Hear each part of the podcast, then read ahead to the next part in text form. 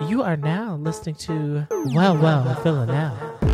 Like, oh my god, did she just murder him? Oh no, his poor penis. Misandry. Yes, Misandry. Oh, poor man. Ladies, serial killers are the best. Well, she's never gonna get that stain out. Nothing says it's over like running over your ex. It had to be a woman. It had to have been a woman.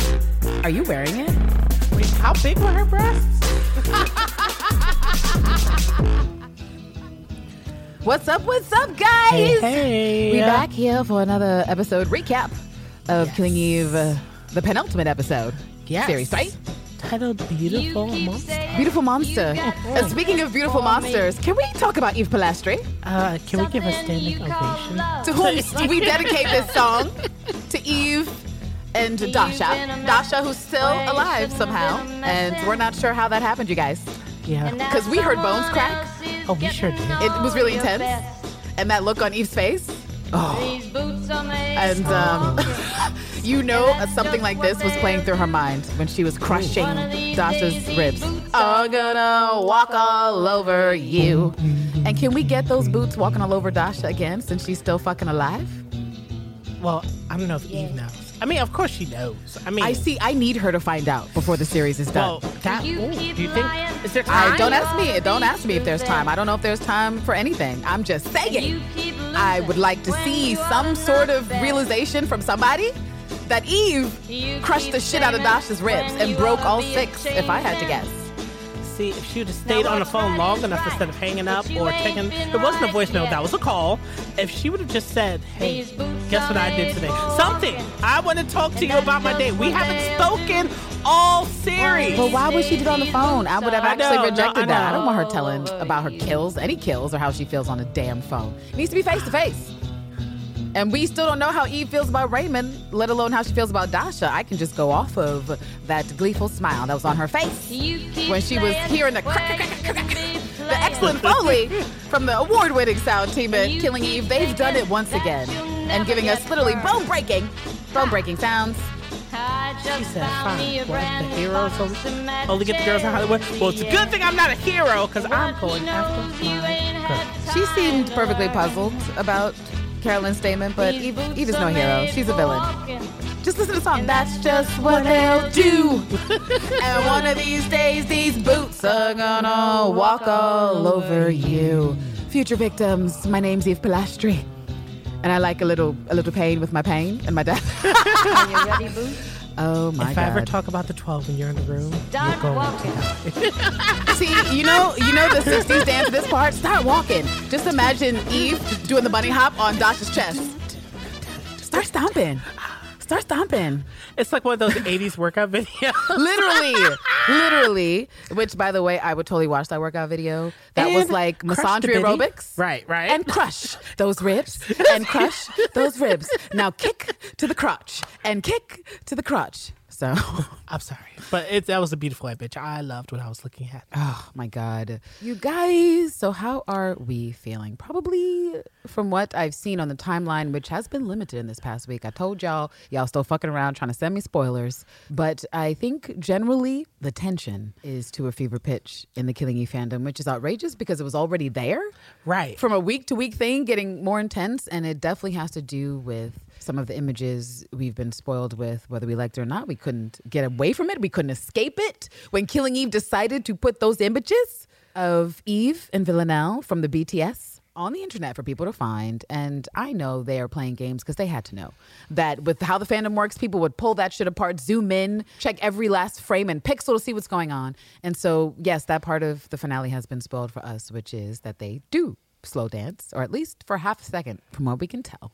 And yes, we are. We are very excited about that. We are very excited. I'm somewhere in the middle about being spoiled because, on the one hand, I'm like, why Killing Eve? Why are these images making it out? Why are the images of Carolyn and, and Villanelle together? Right. But but it does create, it does stoke the feral flame inside of me. When I see that mm, I'm close to getting what I want, which is another sapphic kiss, and hopefully, hopefully, hopefully, my love speech from Villanelle. Villanelle, and I do have thoughts and feelings and opinions for the snack, of course, about where that could be happening.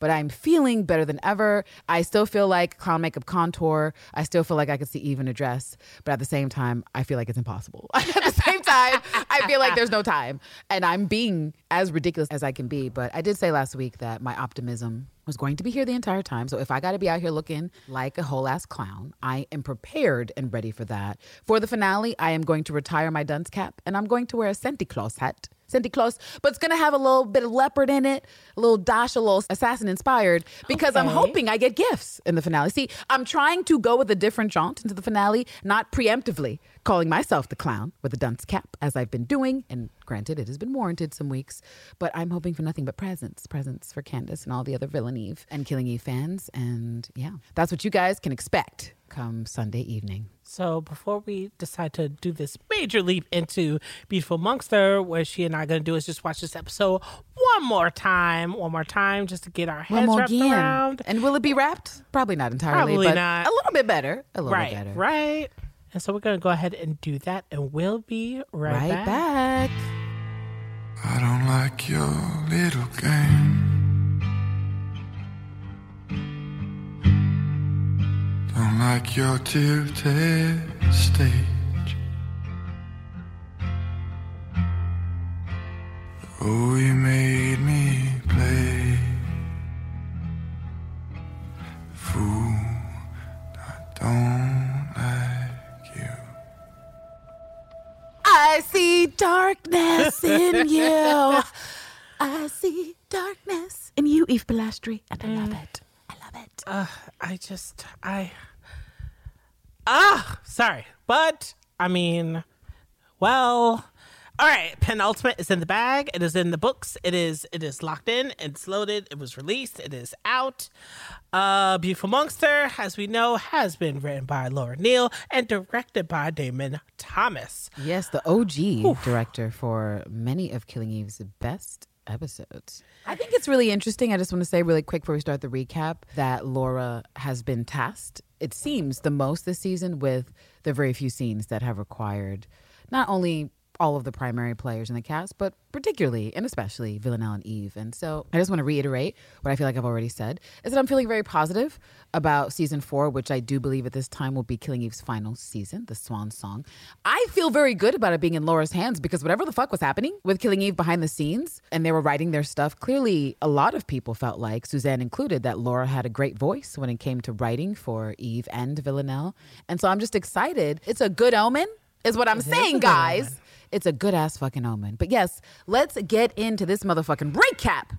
God, which, look, y'all already know. We start with Villanelle at the Lady in Red's crib. And I still don't know if the Lady in Red owns that place, if she leases it or she gets it for free, like NYU professors, like Villanelle with her mansion, her Spanish mansion in Barcelona. I don't know what the deal is with that stuff. I just know that the medieval decor is both creepy and impressive. And we open up to Villanelle looking around like the early sneak peeks scene we saw. Right. And she's like, this is extra. And also weird. And notices that one knight in the corner that is giving her the side eye. And she doesn't like it. So she gives the knight back the side eye until Hélène appears and opens the door, like, hey, Villanelle, Villanelle. And Villanelle's like, finally, bitch, I- I've been here for like a whole 10 to 15 minutes or potentially longer, depending on how much energy the Lady in Red has. But I believe, as I said prior, when we were watching this scene, that like that's what you do when you're a boss. You keep people waiting. You're like, you're on my time, actually. I'm busy right now. What are you busy doing? It doesn't matter It what I'm doesn't busy matter. doing, not We're- talking to you. We're ready for you. Actually. And yes, and then so she goes in, she gets up and goes in.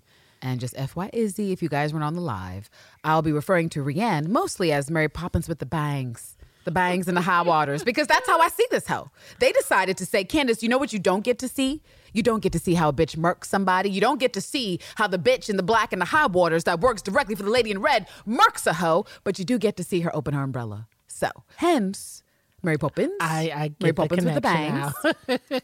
Because that's all I know about Rihanna is that she has high waters and bangs and she likes umbrellas. And she's British, so well actually is she? You know what? Whatever. We'll just leave it there. I mean maybe she's Scottish, bitch. I don't fucking know. But yes, so she gets in there and Elena's like, Yeah, this is Rhiann, my woman, a woman who kills. She doesn't say all that, but you're like, it's a woman who kills. it's a woman. Yep. And Villanelle's just like, whatever. Um, nice place. Nice place you got here. Um, She looks around a little bit. And Hélène is like, what are you doing? And in my mind, I'm like, she's looking around, bitch. She's, she's surveying the situation like any good assassin should do. And Villanelle responds all cheeky and shit. Bitch, I'm working out how I'd kill you, how I would murk you in your own house. And I'm like, that's typical Villanelle. She likes to have a plan. She likes to have does. a plan of action or escape where she is. And Hélène is like, oh, okay. I thought killing wasn't really a thing right now. Ooh. And I was like, mm, hmm. See, she has all the notes in the memos from Dasha about this. Villanelle was like, you would would you like to test that theory? Like, would, you like, would you like to find out? Would you like to find out if I'm done with killing? And here come the lady in red with some extra lines for Villanelle, like, oh, boo, you're only as good as your last kill, though, right? And I love that once the lady in red delivers that line, we cut to Rhiann's face as well, who sort of has an expression like, bitch, I heard how you were slumming it on your last gig. And let me just tell you, Villanelle, pathetic. that was the vibes I got from Rhiann. And for my opinion, I don't know what you thought, but to me, Villanelle actually looked a little meek, if not embarrassed, when the lady in red delivers that line. Well, Like, oh, y'all got jokes? Okay. I mean, we're not there yet, but the same way how Carolyn said jokes are for people who do their jobs well. It was the same energy because Villanelle's used to being cheeky, but she's also used to being Oh flawless. wow, that is true. That is So true. She's not used Lady in to, Red was like, "You can't talk that shit, girl." When we out here looking at your last two shits, and the last one especially, Right, you right. got injured. Right. What are we? What are we doing? So I would agree, but to me, that's something that we don't see often with Villanelle. That she has a right to be cheeky, but she can because she executes and gets it done. And this time, she was trying to come in on her same jaunt, and the Lady in Red killed that quickly. She was like, "No, no, no, sweetie, that's not what we're doing. Calm down, know your role." And realize that you got a D minus on your last Right. assignment. Okay. All right. And so Villanelle's expression to me was like, okay, so you're right. Like I don't like that you're right, but you you you're correct, ma'am. You are correct. And then I feel like Hélène gives her a little gimme, like, all right, boo, why don't you go ahead and tell me how you do it? I'll, I'll let you tell me. How would you do it? How would you how would you kill me? And potentially the funniest line of this episode, Villanelle, she's uh-huh. like, I, I don't know, bitch, but I do know it would involve that little bitty, little bitty tiny chair. That tiny chair in the corner, that one. I would like to incorporate it into your murder. And it's funny because you didn't see the chair or notice it, and you get a shot of Rhiann looking towards the chair before the camera goes into bow. right. It's like who was who was this night? Who was was uh, who was the Dinklage? Like there was somebody, somebody in the squad. was somebody somebody Right, did something right. important and that chair is there as a commemorative piece but i do like the way the camera cuts to both Hélène and Rhiann looking at the tiny chair no doubt trying to imagine if they're assassin minds what villanelle would conjure probably thinking to themselves well how would i kill a bitch with a tiny chair no i've imagined killing people with multiple things in this room but what has never occurred to me is a tiny chair is this why people think Villanelle's so inventive? Because she comes up with these out of the box I mean, so many sharp ideas? objects that are mounted, and, and she, she, goes chose the, blunt. chair. Right, right. It's interesting. it is interesting. It's like an ink blot test for assassins. In this room, what is your number one thing you would choose to murder someone? And Villanelle's like, a I'll chair, choose the chair, right? a tiny chair. I'll choose the chair. And so she tells Villanelle to have a seat. And Villanelle She her BDE in her BDE fashion, she, Lord. she just got finished saying how she was going to kill you. She gestures towards the seat she wants to sit in, and she's like, "No, not that one." And I'm like, "Hmm." No, that was funny because she was like, bitch, if I could just get to the small chair. Right. And the way Jodie plays this with her disappointed, childish look of like, no. Right. No. right. because all she needs is to get to that chair to be able to feel it, to get to see. She just needs be- to know right, it and understand like it. Dimensions. She's How like, why is it here? Right. What type of wood did they use? Right. What is the finish like? So I understand those questions. But Hélène kills all of that. She's like, no, bitch, another chair, a regular chair.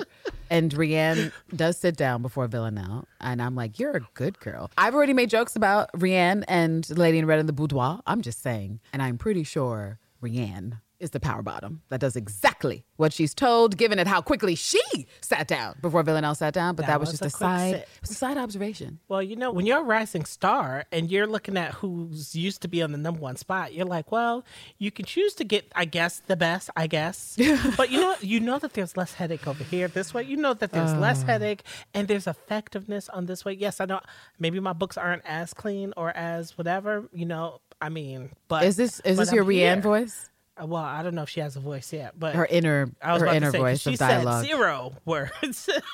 she's She's a woman. face. She's a woman of very few words. A woman of very few words. She's like, I could do this. I could do whatever you need me to do. I could do it. She was there for a job without saying anything. I actually think she's the Lady in Red's side. Like she's the Lady in Red's Gogo, which you actually brought up when we were talking about it before, and I was like, she's nothing like Gogo. But it's just because I love Gogo. But the concept of what Gogo was to that character, which is the top protection. The killer that does other jobs, but for you personally, probably also your bodyguard. Uh, got you. Which is interesting because with the lady in red talking about, as well, we're about to cover, like, oh, I could take you out like this. It's interesting that she has a Rhiann as like her number two who follows her around, which is why I said they probably in a boudoir. Because if she out here caressing on Villanelle, working her little keeper, watcher, leader of the 12 magic of how do I keep my assassins in check, you know the game she ran on Rhiann was expert. It was good. Of course. It worked. I mean, and then think of the cover that someone like Ella needs to keep up, where it's like, I'm a woman who truly has it all. Like, literally it all. Plus, I'm like this lead in this agency where I could make sure that people disappear forever. And it's like, and if I needed the attention not to be on me directly, then maybe I need to not be caught out there in a situation where I have to kill someone for whatever reason. Yes, I can do it, and yes, it's effective, but then I will have to worry about getting all the footages in case people were recording and getting all the witnesses. And it's like, Footages. Here you, just go with the Killing Eve signs, so you man. have somebody like uh, a girl Friday who can flex, and you just say, you know what, just make, just clean it up. You before it gets to me, my light work is all you. I don't even have to tell you. You should just know. Anybody talk to me funny, you gonna handle it. That's it.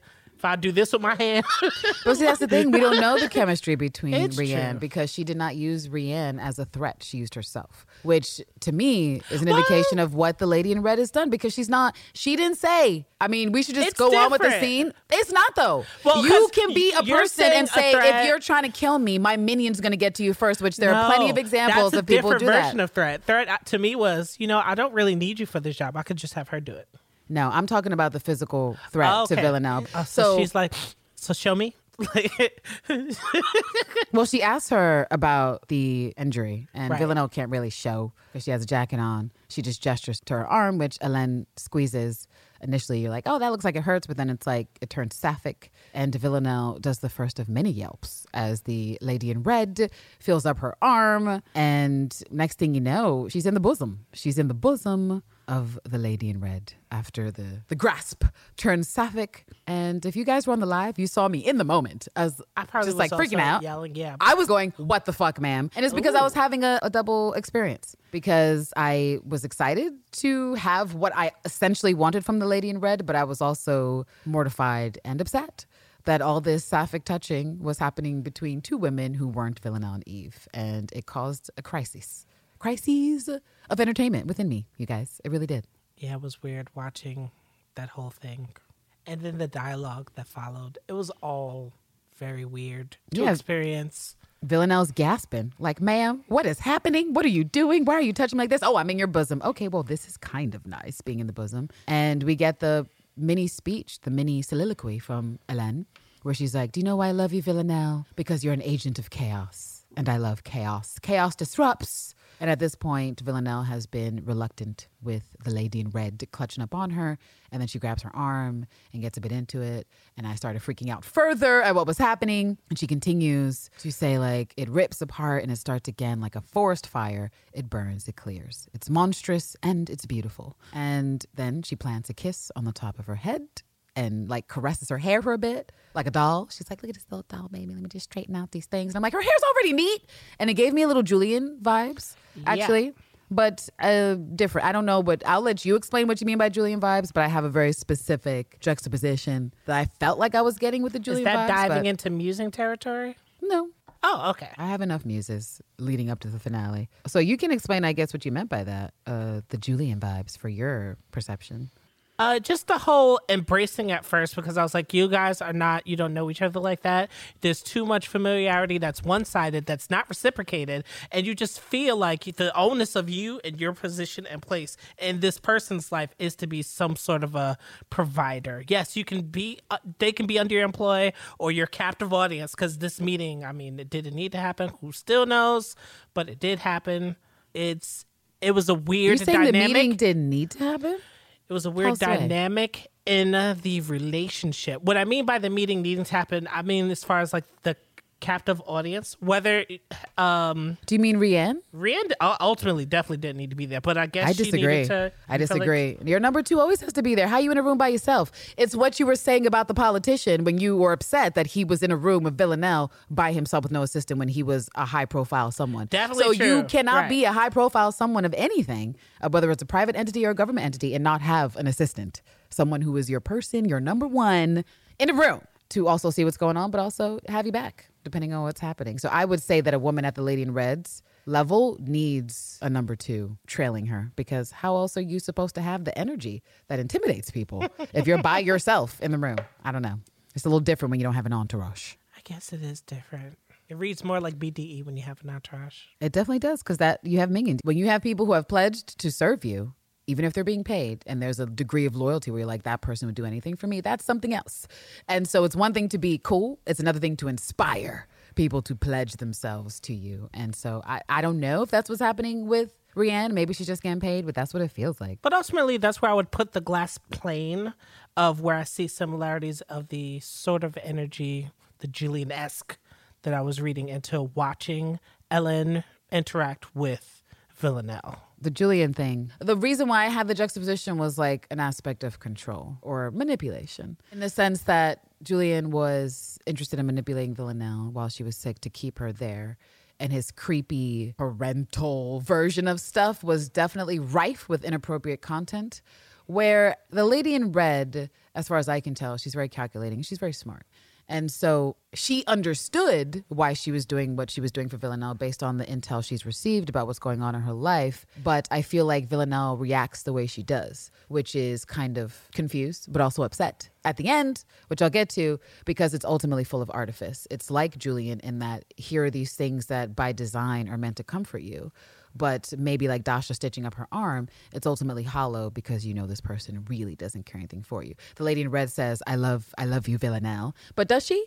Does she love Villanelle or does she love the concept of Villanelle or is she completely full of shit? Now, I would say the last option because she's way too powerful and stuff to not be full of shit. And especially because she says later, oh, you're a child, then she is doing a better job. Or actually, I wouldn't even necessarily say a better job, although I do think it's a better job. It's an alternative approach from the Raymond approach, which is to say, instead of ruling with an iron fist, which anyone can do, rule with an iron fist, rule with violence, rule with control, she is trying to rule with emotional control. And again, if you've been paying attention to Villanelle for the past year and a half, two years, however much time has passed, you might decide that, okay, if we want to try to keep this bitch in the fold, let's try a new approach because just choking this hoe out is not going to get her to listen because many people have used violence with Villanelle and it doesn't work. Why do I also want to add just this flair of the possibility of somebody having more or being able to offer more than someone in like a position of a Constantine could would also be a piece of a factor in it as well because you've had all these people try to be oh well this is your new handler oh they're dead oh well here's your next new handler oh now he's dead and it's like well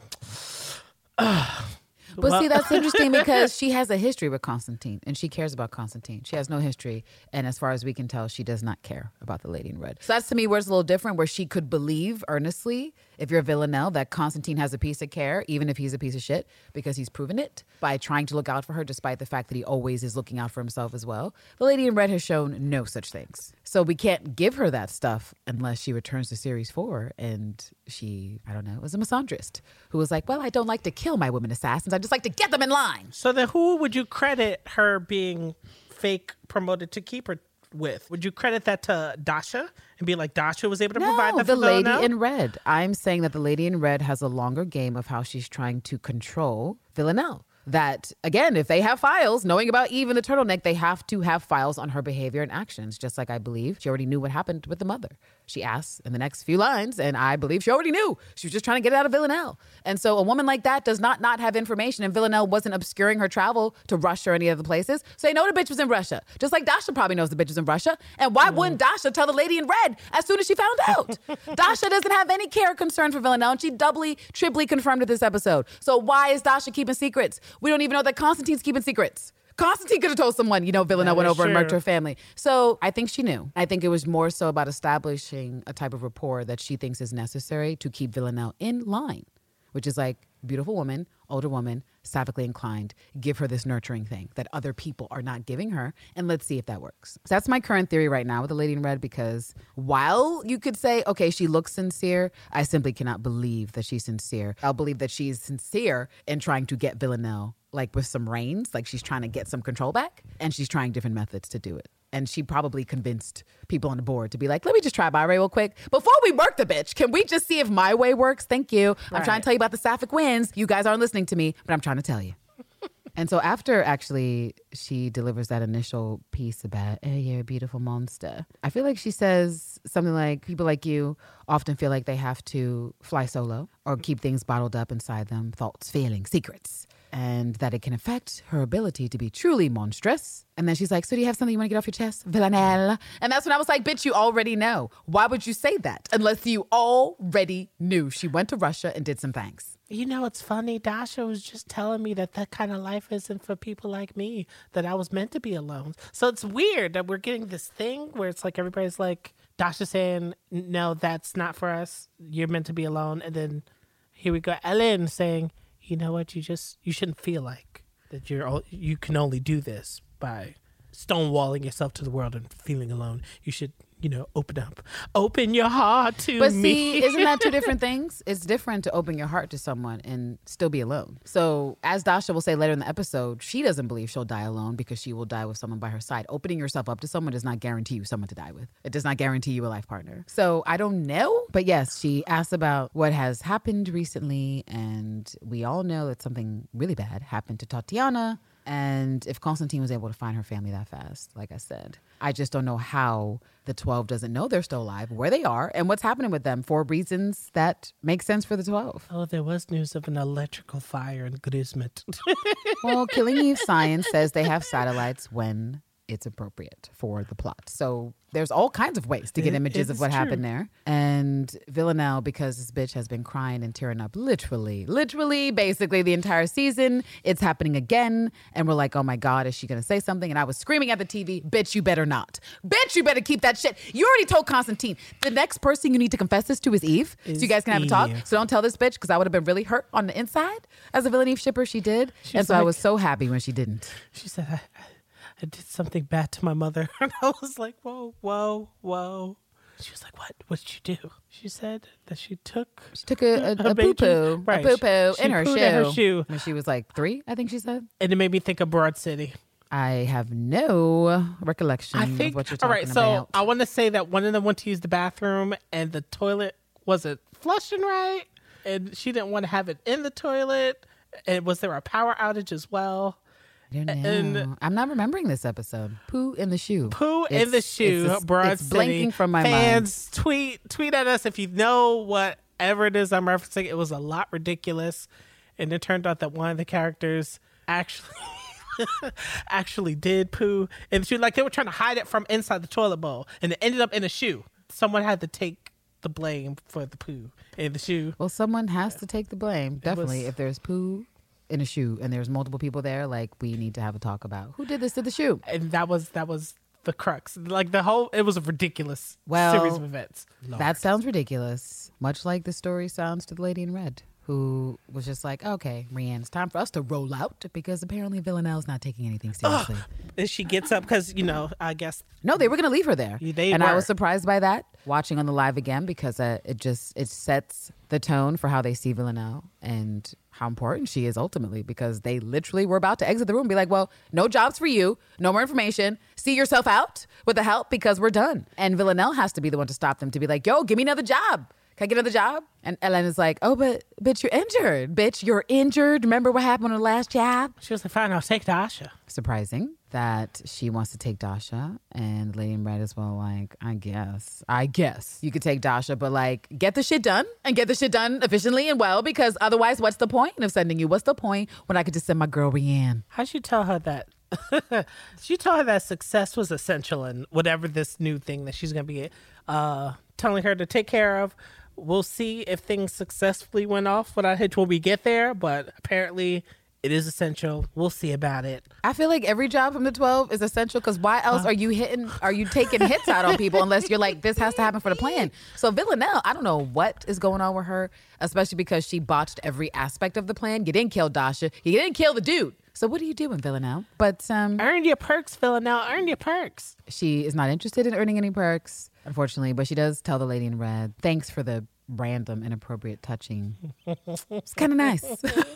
Which I'm like, "Ah, poor touch starved Villanelle. She is so damn touch starved. She has no wifey, and she's not even banging some randos. And so, holistically, she is touch starved. And with her crisis that is happening and her identity issues that are happening, it's just one of those things where I feel like she's craving physical touch, but then she always looks awkward as fuck when she gets it because it's not from the person she wants it from. And there's no emotional connection to these people who are trying to give it to her for whatever their side reasons are.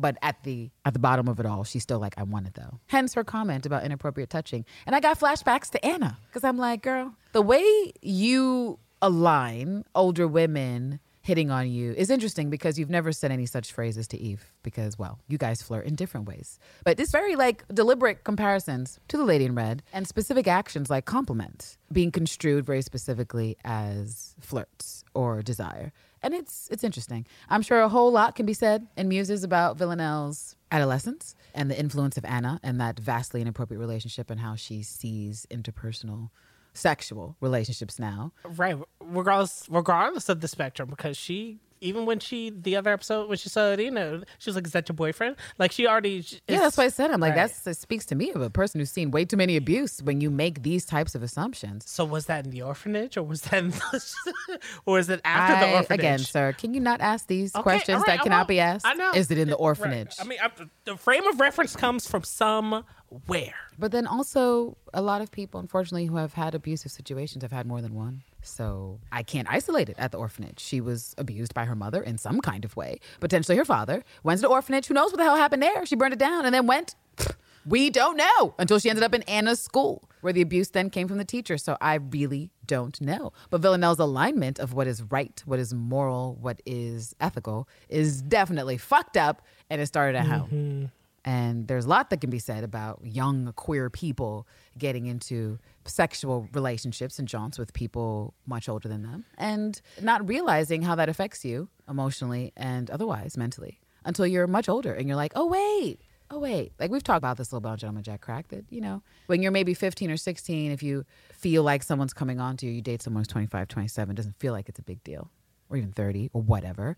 But when you get to be that age, and then you look at the, the babies who are that age, you you say to yourself, okay, This is definitely that was right. disturbing. Right. That was bad. And unfortunately, as we've said before, it's not something that people really talk about in the queer community, as there are high, high numbers of people who've had this experience of being a baby gay. And an older queer person just makes themselves visible. And because you're so eager and hungry to learn and be around stuff when you're young, how, how do you know to put the proper boundaries for someone who's saying, as far as you can tell, that they authentically care? No, no, it's complicated. that really made me think of me telling my roommate that my godson turned 16 and was like, oh, he's almost in that range where you used to date and stuff. And I'm like, well, first off, that's sick and fucked up for multiple reasons because. First off, that's my godson, so ew, gross. But then, secondly, the last time I was even entertaining a 19 year old, I was in my 20s. So you have the frame of reference because we've known each other for over 15 years. Right. But I'm older than my 20s. So me thinking of a 19 year old today, No.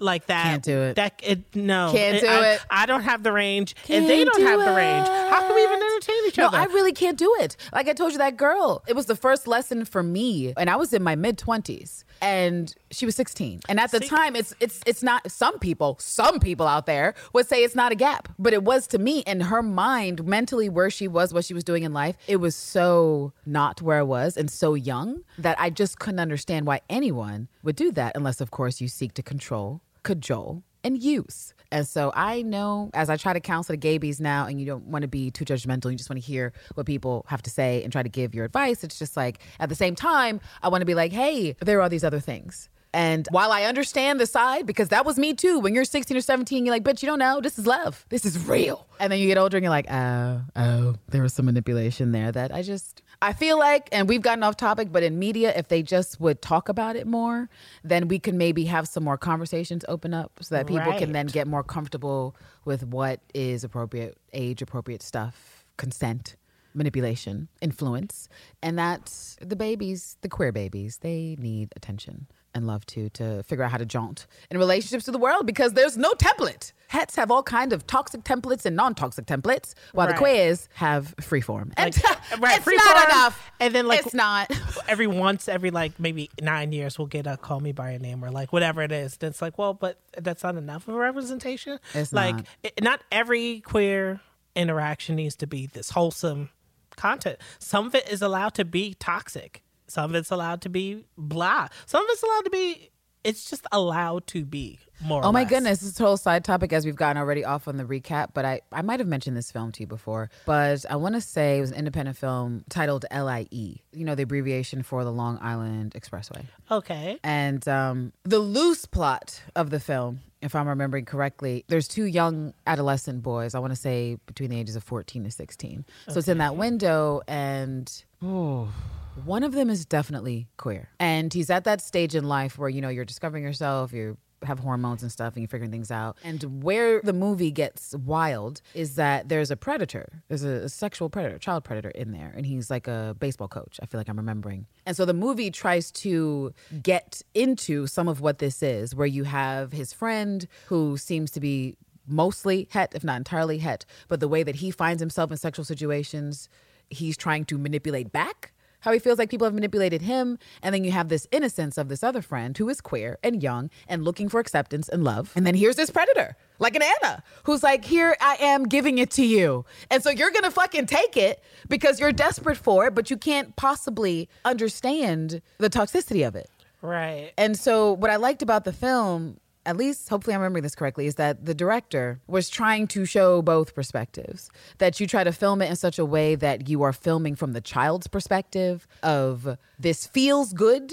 This feels right. This feels like I'm getting love, but also the camera lens from the predator's perspective that you get that creepy feeling as a watcher where you're like, this is not what it is. And so I just found it, I have not seen it in years, but I remember it because it was just, it's one of those rare films you see at the festivals that is dealing with queer storylines, but that thing that is also like a thing that people don't talk about enough. And I don't really know what else to say about it because I've not watched it for a while, but that's something that jumped into my mind because it's such a rare occurrence in films that someone discusses a thing that is relatable. Even just thinking about all my dude friends who were queer when we were in high school, and every last one of them had a boyfriend that was well much older. out of the range Yep, right right right Yep. Yep. Uh, As I did, Right. as I did with a but with a woman, but you don't. But you just you think you the shit. But the difference is you is think you the shit. One's a category and one's not. Well. like uh, I'll, So- I'll leave that right. I'll no, leave no, that no. where that. it? We'll we'll leave that there. Right, right, We'll chew right, on that. right. And we'll come back to it um, in another podcast. Right, because Sorry, guys, we went off topic, but that's just because these things they're that they're doing with Villanelle, and I'd be curious. I hope somebody somewhere asks a question on one of these lives and chats that'll be happening post mortem after the finale to be like, where are some of these ideas coming from? Because in my mind, I'm like, someone has to have an idea of sexual predators and abuse and things that can happen, and using that to sort of explain why Villanelle is responding in some of these these ways, where she doesn't seem to fully understand what a person is doing, but she only understands it within the framework of what she's experienced. right. Anyways, um, Oh, so right before Hélène leaves out, she she makes sure that. Oh, by the way, she's like, "Listen, bitch. By the way, and this is really when I got my entire life. I really did. I was upset that I got my life, but I did get it. And she was like, "Listen, boo. Before you leave, just want to let you know, you couldn't have killed me. You couldn't have done that before I killed you. All right, I would have killed you first. And in my mind, you guys, I was imagining something real wild. I was like, she has hidden pins in her hair, and she would just pull it out and get right into Villanelle's eyes. Like I just, I imagine that type of excellence from her. And of course, Villanelle hears that fucking threat, and she's like, "Wow, you that's sexy. You're sexy. You this is." Wow, ma'am, ma'am, you are the best boss I've ever had. Wow, wow, wow. I kind of want to know what you mean, but I realize that you're exiting the room, and that's fucking fine. So after Villanelle's like, God, you're sexy, I feel like Hélène's face is like, I know, excuse me. excuse me, child. Oh, I forgot that's what she said. right. That's what she said. She was like, You're just a child. Like, I forgot that she added that. She was like, Not only could you not kill me, bitch, you're just a child. You have no idea. You have no idea what you're fucking with. I mean, You have no idea. but I'm that child that's the beautiful agent of chaos, and you gonna put some respect on this child I don't and know. what this child. Can, I I mean, she might not have to. Maybe Villanelle from series two would have said that, oh, but Oh, okay. Villanelle from series one, who barely escaped Oh, her no, last no, kill, right, she don't got that job. right, And does she deserve to have it now? Now. No, I know. You got to be taking people out like she did the perfume person to then step into the room. Bye bye. You got to take people out like she did the Italian old man. Right. To step into the room like you got some zhuzh. You can't come in when you have an arm injury and you left a mess, a literal fucking mess at the crime scene. Your DNA, your blood. That's true.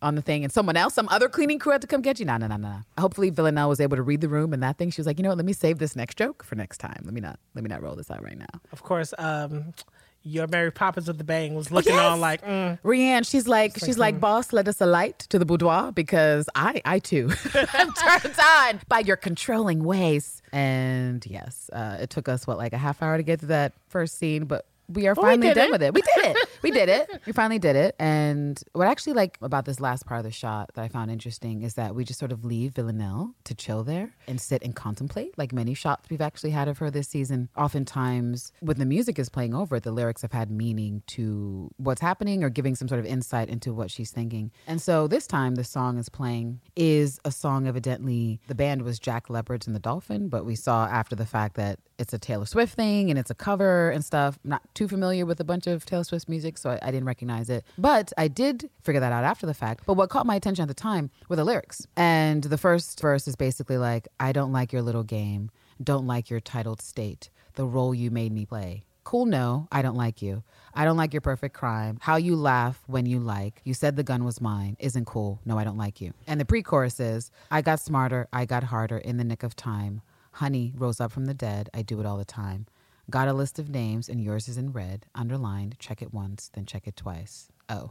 So what's interesting here is that the lyrics seem to be formed for the 12. And if you take it like larger, then maybe it could also represent Eve and MI6 in terms of like being done with the stuff. And so at the time I was watching it, I wasn't sure. I was like, I wonder if Villanelle's even gonna go through with the kill. Because when they did the lyrics, the lyrics usually mean something. I'm like, this these lyrics are indicating she's done with the 12. And to me anyway, I read into it as Villanelle could see through the Lady in Red's game. That she's like, I liked this game. You touched me and the bosom was nice, it was soft, and you smell real good, but I can see that you're full of shit. Right. And you're just trying to control me like every other goddamn person in this organization, and I'm not into it. I'm over it. I just want some fucking transparency and honesty. And so that's how I interpreted that last scene is that she indulged and she made her jokes and she did catch some good feels off of the interaction. But ultimately she was left sitting there like, nah, I'm done with the 12 because it's always fake. It's always fake fucking shit. Why can't anyone be real with me? So I don't know. If you guys have thoughts on that, you can send them the fuck in. But yeah, that's that that was the general vibe. I felt like I was left on with Villanelle in the medieval room of Deadly I mean, she couldn't sit in the chair she wanted to.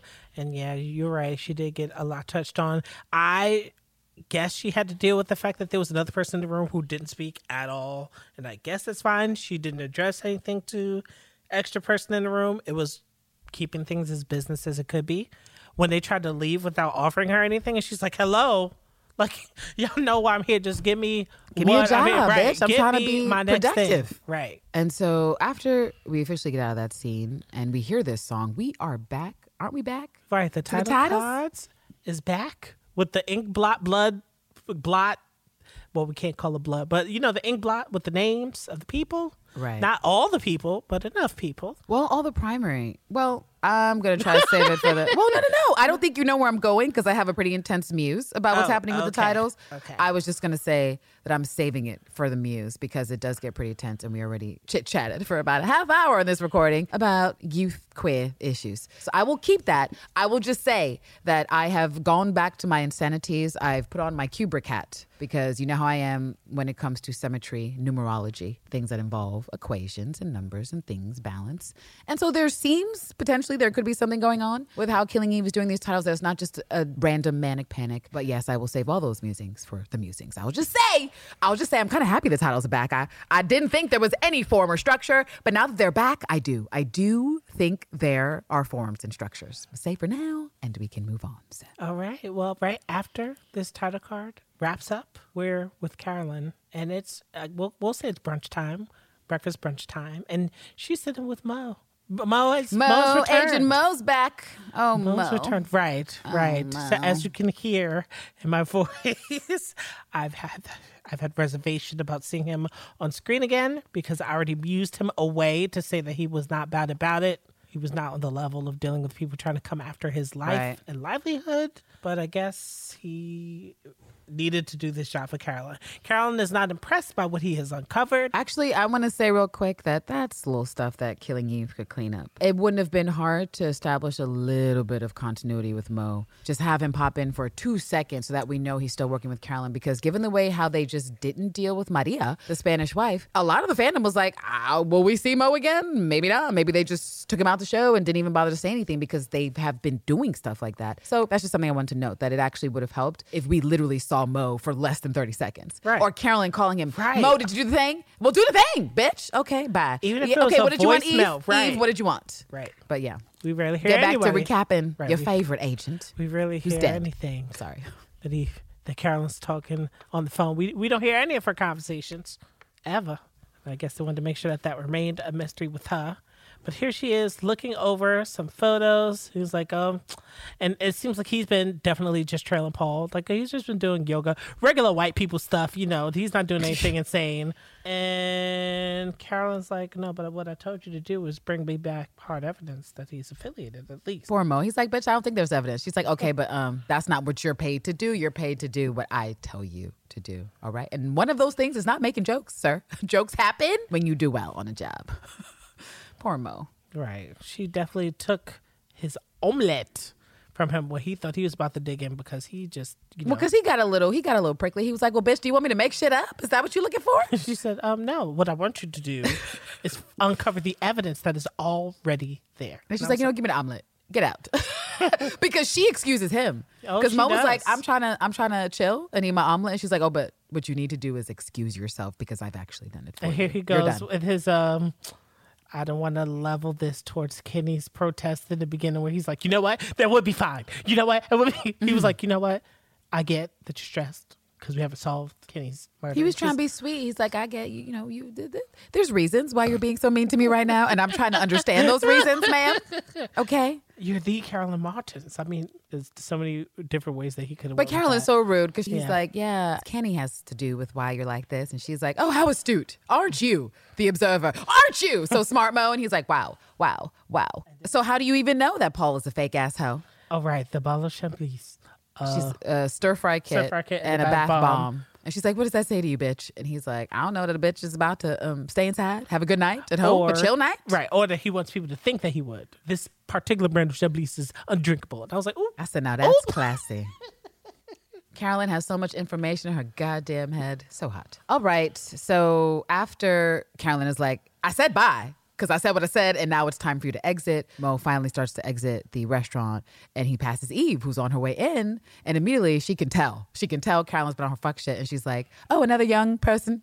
Inspired, Carolyn, another inspired young person working for you who like, will "Oh." probably end up dead. don't be like that. I saved you his omelet. So immediately Eve is like, okay, so Villanelle's been promoted. All right. Dasha told me this shit. All right. And so we need to get to her because she's obviously, she's obviously the thing that we need to use, the information we need to get other stuff for the 12. And immediately Karen's like, oh dear, Well, I guess Oh, dear. you won't be needing that after all. this is how we're starting. Give me the omelet. Give me the omelet. no food for you because you don't deserve it. And I feel like Eve gives her a look, but she's like, whatever. And just continues. And it's like, okay, so listen, Villanelle's rising up the ranks. Okay. And this has to be the move. This has to be what we do. Carolyn says, You chaotic you gay bitch. No. of anything her else?" energy. And I was like, wow, wow, wow, wow. Oh, for real. I was like even I was like, pot, kettle, kettle, pot, pot, kettle, kettle, pot. Because Carolyn, you can't seem to find a piece of time for your child to just get her to stop turning up. But okay, you out here pointing at other people who are obsessed with things. That's interesting. And Eve does have that smug face, which if you guys can just remember how smitten Eve was, much like Elena in series one, when after we meet Carolyn for the first time in the first episode, her and Bill, I think, are in the elevator, and she's like, she called me Eve. And she's like, gloaty. And then we go to Eve with series two. Eve with Carolyn in series three. We've had a complete and total 180 with how Eve deals with Carolyn from absolute reverence and respect to bitch, I don't give a fuck. Mm-hmm. What's that Big Sean feel song? I don't fuck with you. Right. that's that's that's Eve right now. And ultimately, she's like, well, for all I know, you have a direct line with Villanelle. Maybe that's why you're trying to have us focus on something different. She's like, isn't it about time? Oh yeah, she calls your own little thing. She's like, "Don't you got your own little thing going on? Right, You're out here talking about my thing, but what about your thing?" And what I liked about that is that it actually sounded a little bit jealous. A little bit jealous. Eve came out because she wanted to know. She was like, uh-huh. "Why are you doing stuff and knowing stuff with my girl that I don't know, uh-huh. ma'am?" You know I need to know everything about Villanelle, and the fact that you've kept this for me for a year has really been weighing on me, and I'm over it. And she called Carolyn on that shit, and of course we have been waiting for deets. We had we were screaming in the preseason snack about Yes. getting answers to this, and thankfully Suzanne and Laura delivered. Finally, an answer on what the fuck was happening with Carolyn Villanelle in Russia, which was evidently Carolyn trying to give her a jab. To which Villanelle was like, Nabi, I'm good. I'm enjoying what I'm doing with the 12, and I enjoy that your MI6 agent that isn't really employed is chasing me. It's a lot of fun. And here goes Eve leaning back and she crosses her arms. She says, well, good for her. And I was like, ooh. Oh, I love that look. Oh. I love that look. I love it. Petulant Eve is my favorite Eve. Isn't after that that Carolyn goes on for a bit about her undiagnosed Messiah, Messiah complex? complex. Really? Right. It is. That is exactly And again, Eve is like, really, bitch, really, bitch, really, bitch, really, bitch, me, me, bitch, me. I have a Messiah complex, bitch. You literally work for MI6 where your job is to, quote unquote, save the world. Like, if we are going to argue about complexes, my dear, um, Carolyn, would you like to speak of yours? And I feel like that's why Carolyn's just like, let me get my bag. Excuse Right. me. She does, she's literally the Viola Davis gift where she's like, get my purse. When you can learn to respect a bitch, I might, I might have another meeting with you. Excuse me, Eve. Right. Now she's I'm packing here, up. Eve. As she's packing up, Eve is like, well, th- hold on. So what was all this for? What What was, why we, why did we do? Why? What we do? What, Why? what was, what is what was the point? I think Carolyn's like information, intelligence gathering to compile a comprehensive filofax of despots, maniacs, and extremists. Girl, for a Christmas party. Duh, that's what we do. and here's Eve. Oh, maybe that was before, but That was before, bitch. That was before we lost everything. Me, meaning me. I lost everything because Carolyn, you still have stuff. You literally have stuff. Me, Eve Polastri. I have nothing. I don't even have a home. right now it can't be the same. don't after all that's happened. No. And I believe that's when Carolyn Lee hits her with the hero line. Yes, you'll do well to remember Eve.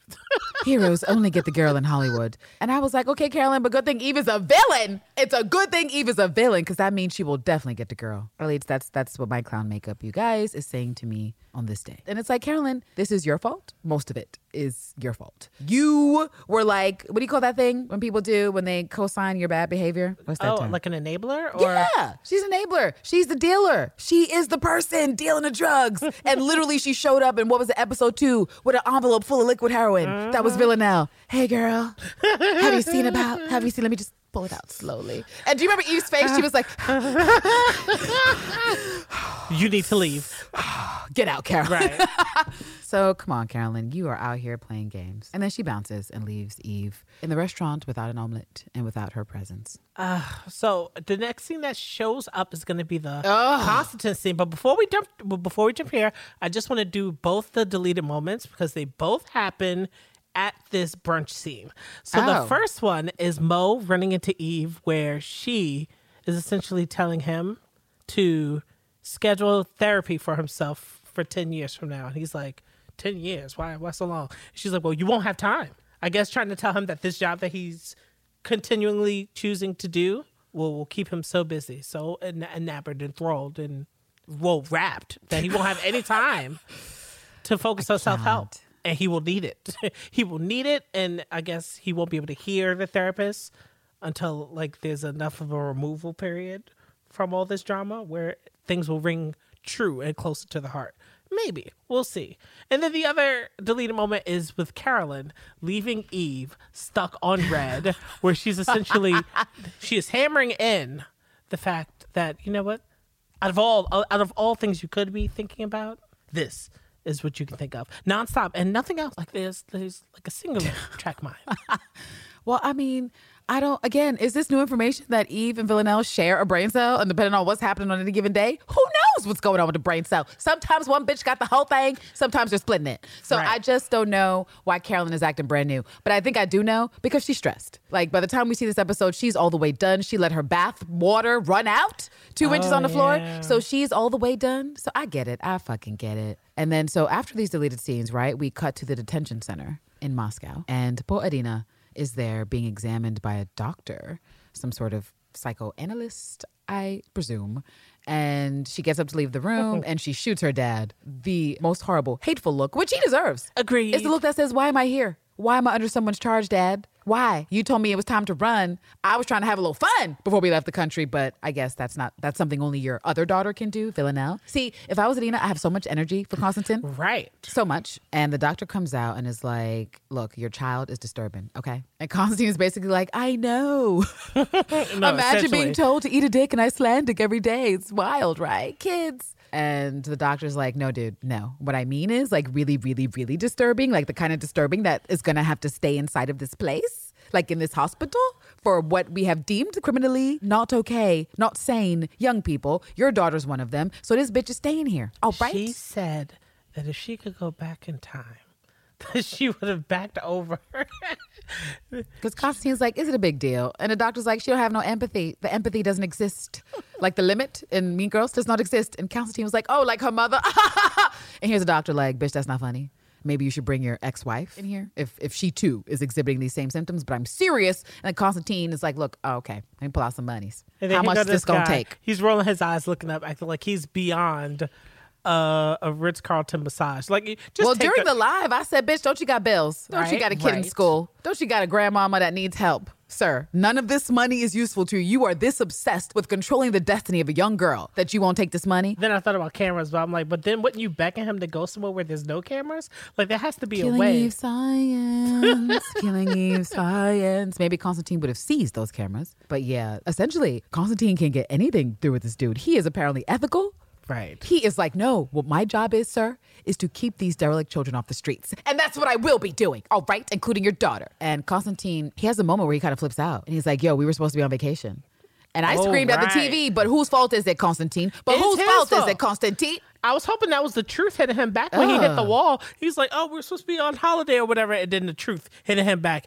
Yeah, but you don't want to put your bro- you put your daughter there, and then it's like he's like wincing and like pain. Well, he grabs his chest because Right. he's worked up, and this has been the thing we've seen all season. Oh, Constantine. Oh, his heart. Oh, we're suspecting that he's going to have a heart attack. And the doctor, for a moment, is like, "Oh, bitch, you need to sit down or something. You look, you look like you could sit down." And Constantine is like, "Nah, bitch." And he's like, "Okay, but let me just leave you on this nugget. Adina isn't going anywhere for a while, all right? Because she's disturbed. She's a disturbed child. She's a fucking killer." And Constantine is just like, oh. And me, I'm just like, what the ever loving fuck? A girl does one misandry crime and she is locked up in less than 24 hours. Wow. Wow. The patriarchy sucks. It sucks. Because I just feel like the worst of the men criminals, they out there. Roman. Very true. Roman, free. Adina, Adina. She's locked up. Anyway, I think after that, we cut to Eve in the dumpster Yes. looking for her cake box. And Bear is approaching the bitter pill, and of course, he hears Eve's voice. He hears her talking to herself in that, in that dumpster adorably. So, uh, He's like, "Oh, what's that? What's that sound?" And he goes to the dumpster. and Here's Eve throwing shit, and he asks what's going on because it looks like a mental health crisis. And I just thought it was so hilarious because given how he's always running into Eve, this bitch sleeping on the couch, this bitch got her undies coming out her pants Right, leg, right. she's stealing his cereal. So for Bear, he's like, "This woman has been hanging on by the thinnest of threads since I met her, and now she's in the trash." She's in the trash. And I feel like he was like, Girl, you hungry? Are you hungry? Because if you're looking for the spoiled cake, I can hit you up with some coins for a croissant. Because wow, wow, Eve. Eve. Wow. Eve, wow. it was interesting seeing you in that dumpster in those clothes. But I mean, and then it's Girl, fine. I guess. I guess. She's sifting through the cardboard. She runs into someone's underwear. She's like, ugh. Oh, I also have to point out what you said during the live because it's so smart. Why was it still there? At least a week has passed. Right. Since Villanelle was on the bus with the stuff and then the cake and the stuff coming in the next episode. So uh, um, it's recycling once a month in the UK. I'm wondering if it's like is that what it is? they do Sir. like do they have like monthly pickups so like do they rent the big truck to dump the little cans in? I- and then when that fills they haul that away like is that the thing? I don't know because there's there's dumpsters right outside this building, and with how frequent someone empties that because it's the whole building going in there, and so that's what I'm confused. I'm like, wouldn't that be the whole building? So I don't really know what to say about that except killing you science because there's no fucking reason. The top of that cake box should have been in the dumpster more than a week later. A lot of times you throw shit out, three days later you're like, oh no, it's gone, it's done, you it's wanna, done. you want to hear more about science and killing eve so if the police did come and raid the bitter pill you think they're not going to look through the trash for extra things extra intel extra info Actually, I don't. Because when you have a warrant to raid, you usually are raiding for a specific reason, and like you can't you can't just go in there and look for whatever you want. You have to look for what's on the mm, warrant specifically. So if they didn't know anything to do with the cake, they wouldn't have. But then they could also just because garbage is public. Unless it's on private property, and then maybe you can get in trouble. But yeah, no, no, no, I don't think that would be a thing. But at this point, I'm like, the 12 rated them or Carolyn eh, by herself. So I'm I, yeah, that's my theory. This is Carolyn just going. You know, I haven't said "fuck you" in a long time to you, Jamie, for that So- jaunt in my in my living room. Fuck Right. So right, exactly, exactly. And he was feeling it. I was like Googling recycling rates in the UK because you know me and my need for information. And they recycle. Of course, they recycle, but it seems like they recycle as regularly as we do in America, from what I can mean, tell. so that it's time. We just don't know how much time has been passing or why things were delayed. Maybe it was like a holiday that week before, or they observed something and chose not to recycle for that week for that building. Whatever. okay, but the dumpster was fucking full. it was. And I would also like to say that, unfortunately, I have knowledge that if you get into a dumpster and the stuff in there has been in there for more than four days, sir, the smells, Right, right, the juices, right, right. the the things that move inside said right. dumpster are disturbing. And a number of years ago, I befriended a bunch of uh, squatter types. I'll call them. What's the term for when you're you're globe trotting? I'll call them globe trotting squatters because it's a it's a skill. It truly is a skill to be able to Olympic globe trot and not pay bills. Olympic tier uh, cross country couch surfers. except they couch surfing outside, sometimes Oh, inside. oh, oh. But they were the ones who, the people I befriended in that circle, that's when I learned about dumpster diving, the art, in terms of here's how you can intricately understand how much countries waste food. And if you are at a certain place at a certain time, you are getting perfectly edible food Oh, and right. stuff. And so that's how they lived and operated. And so a couple times I was like, well, bitch, I'm trying to learn. And uh, it only took a couple times for Candace to be in a dumpster where I was like, bitch, this is not, this is not for me. It's this not is not what me. Lilith laid out. It's not what she laid out. Maybe for y'all, she has laid it out. And I'm so happy. You guys are globetrotting and you're not paying for food because that's fantastic. But what Candace can't do is this. I was always at that one. That was a 12 legged thing over there, and I gotta go. that one phase right before the dumpster, which is catching the, the establishment right before they're closing. It's like, well, look, all this is here. Okay, but that's decent. And then it's like, That's decent. Are you really gonna make me pay a full price for? it? I know this has been on that show for hours. I know that as soon as these lights cut off, you're throwing it out. I did that for a while when I was just- younger, when I could get it to like Right. to give to the homeless. Where you're like, could I just get the bagels? Could I get the bagels you are definitely gonna throw out? Right. And these things, just give them, give the muffins to a person who could take them. But Like, you know. I'll give you some money. Ridiculous sure. laws. It's just you're really not gonna make me pay. Right. This is literally all going in the this. trash. Right. It literally is going in the trash, sir. I'm just trying to make sure that it goes to someone who could use it. Ugh. But yeah, so Eve is in that damn trash, and Bear is very fucking disturbed, as he always is when he runs into Eve. And I think he eventually is like, well, what's this really about, Eve? You can't just be in here dumpster diving for your cake box because you want to try the icing. And she's like, Villanelle sent me the cake. And Bear's just like, And that's Oh, shit. right. Oh, shit. So in that moment, Okay.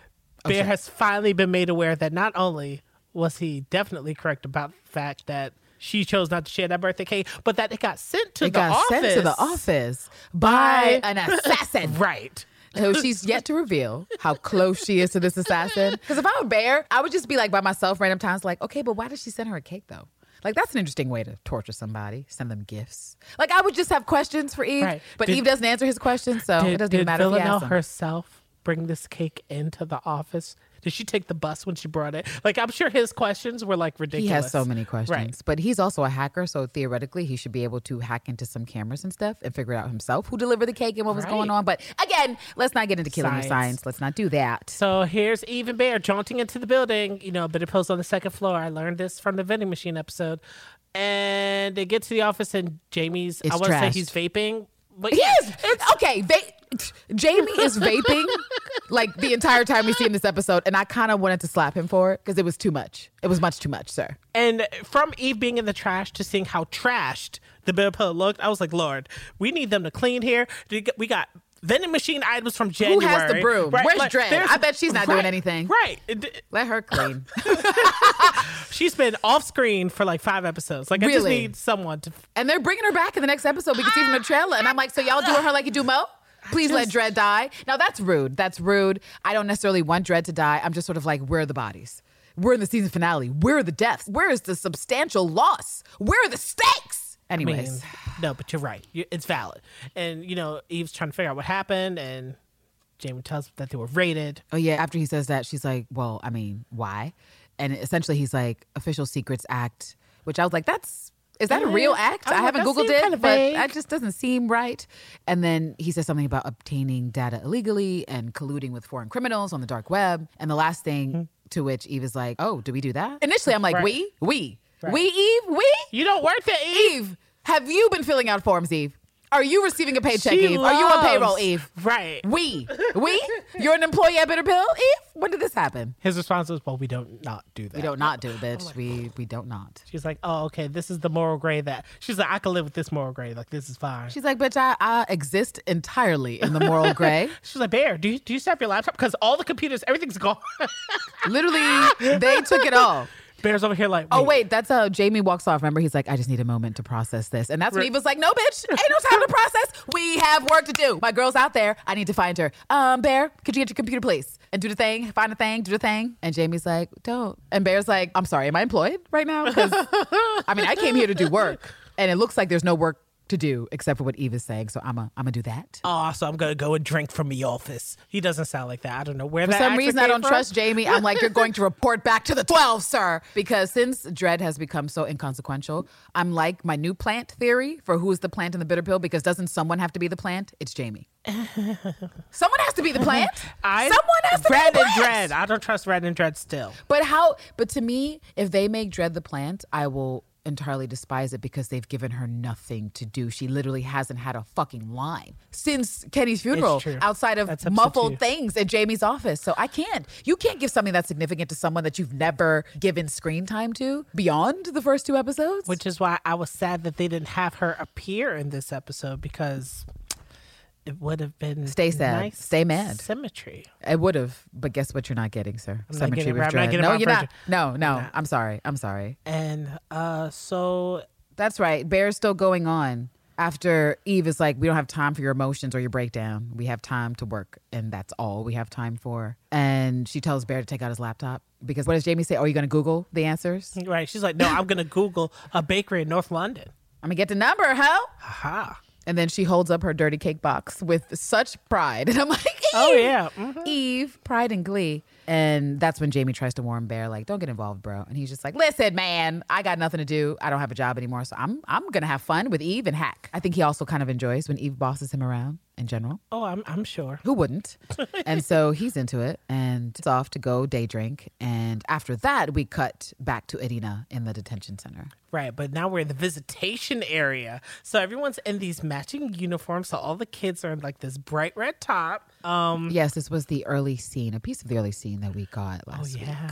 And it's definitely some visiting area, and it's definitely murder kids jail because all the kids are in like red orange sweats or something. And, And I'm an- like, wow, you don't even get to choose your own colors. and enough of them got smoke for their visitors, which was weird to see. It's almost like they all Why are is there. it weird? They're juveniles in jail, which means the reasons they're there is other people. Well, so yes. I would have smoke too. Right. Well, uh, not every visit is going to be the direct reason why you're there, or at least I Oh. would hope. At least I would. No, no, no. hope. You have to say because if you get locked up and you're a minor and your parents don't make sure you get out either with legal action or illegal action, what are they?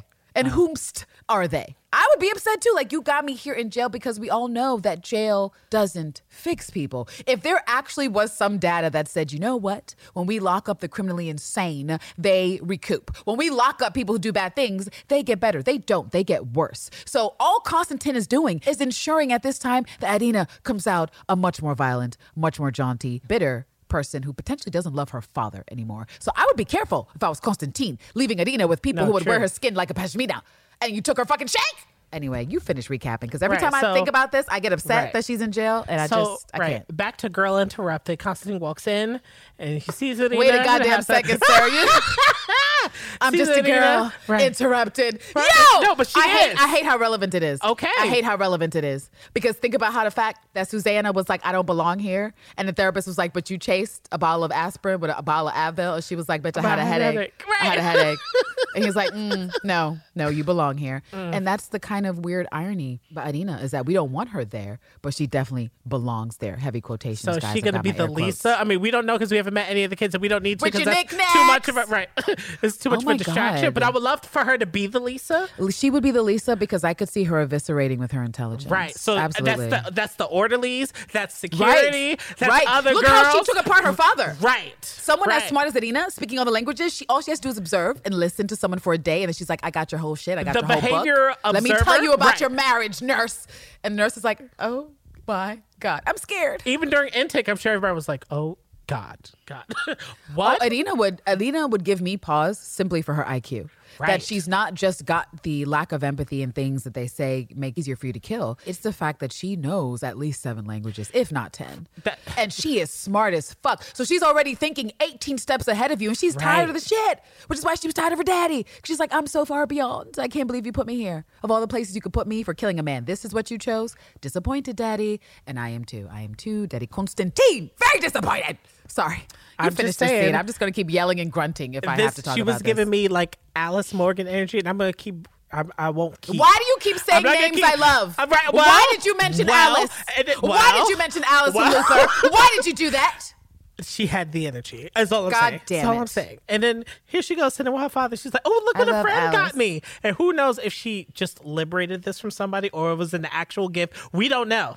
I think it was a gift, and this is the fan fiction I'm going with because Adina is so fucking impressive that whoever gave her the shank was like, you know what? People be out here wearing skins as pashminas, but not you, boo. I would like for you to be safe. I got an extra shank. I have my toothbrush. Here, take this because bitches be wildin'. Could have been her first friend. Right, right. And instead, he took the shank and didn't give it back. And I said, bitch, you want her to die. You want her to get jumped. Is that what you want? Because have you looked around? There's not even bright lights. This looks like a facility that doesn't have much money or funding, and I am very concerned about what's happening to the kids in there. And yes, he's like, "Oh well, don't uh, make contact or speak to people in here, and just walk away from them." And so she gets up and walks away from Constantine. He grabs her like, "Well, you told me to walk away from people." Oh, she has she has no chill for her father, Uh, nor any respect at this point. But should she, given his snitching issues, definitely not. And he continues to yell out and say that, you know, if it weren't for, I'm guessing, her actions, that they would be someplace warm or whatever, chilling by now. And she's like, okay. Well, yeah, that's because she's not believing that he's not going to take her out of there, which that makes sense, girl. I wouldn't believe it either. Right. And then he puts it on her. Oh, it's your fault. Oh, if you hadn't been so, does he use the word stupid, foolish? I can't remember what it was. But he's like, if you hadn't been so ridiculous, we would be on a beach in Cuba. And I really got mad at Constantine then because I'm like, but the only reason you're not is because of you. So, Right. And, and she knows that the reason the two of you are there is because you brought her there. Right. So if you to now start to act like you're going to leave her behind, it's like, well, why would you? You wouldn't do that. Like, why would you? Why would you? And then when he says he's gonna come back for her in two days, what's so sad for him, Edina, is that she doesn't believe him. And there's every reason for her not to believe him because he's been lying this whole fucking time. She just saw you and Villanelle fight when she was finished playing hockey, and she wanted to come, and you were like, "Well, you heard him say that he was picking you, Right. But now you hear him saying he's, He's leaving, you, here, behind. right, right, right, And again, for all the problems that Villanelle has caused him, again, I don't see how he can justify this ridiculousness with his daughter. But that's what he's doing, and he ends up leaving, and he says like, "I'll see you in two days," and she screams out, "Eat a, Eat a dick, dick." bitch!" In Icelandic, and because he doesn't respond, I feel like, and also she needs to put something else on it. She's like, "Bastard!" in that accent she has, and um, all I can say is I agree, Adina. The I'm bastard sure- needs to eat a dick. I'm sure all the other girls in the red shirts sitting on those tables was like, mm, "Okay, all right, all right." They should have did the slow clap. Yes, like, yeah, that's fact, what I was waiting for. You know what? They all need to just link up together and do like a song, like um, Annie style, like the kids in the orphanage, but just about their shitty parents who put them in jail. It's like, yeah, maybe we murder. Yeah, maybe I lit that bitch on fire. But is this what I deserve? to be abandoned? So now. listen, when we break Now. out of here, we'll we'll have a hit list of all of our folks in order, and we'll all help each other. Okay, but how is the 12 not at these places getting the kids, I- getting the people Listen, younger so they'll do what you right. say? Where's Hélène coming in going, mm, I'm here for my, my, my daughter. Yep. mm, I'm here to seize all the women, all the girls. Actually, one, two, three, four. Yeah, I'm I'm adopting them all. Mm-hmm. It's going to be mm-hmm. my misandry harem of violence. Thank you. I know I just keep speaking my fantasies into existence, but that's just because I desperately would like for someone in the world to have their vigilante women getting back somebody's evil man on a planet. But maybe one day. Weapons training. Like, I just, everything about what you're, you gave me in my head, like, I love it. Where's the Do show? Know who I am? Where is the fucking you show? know do you do you know who the fuck I am, bitch? Lord.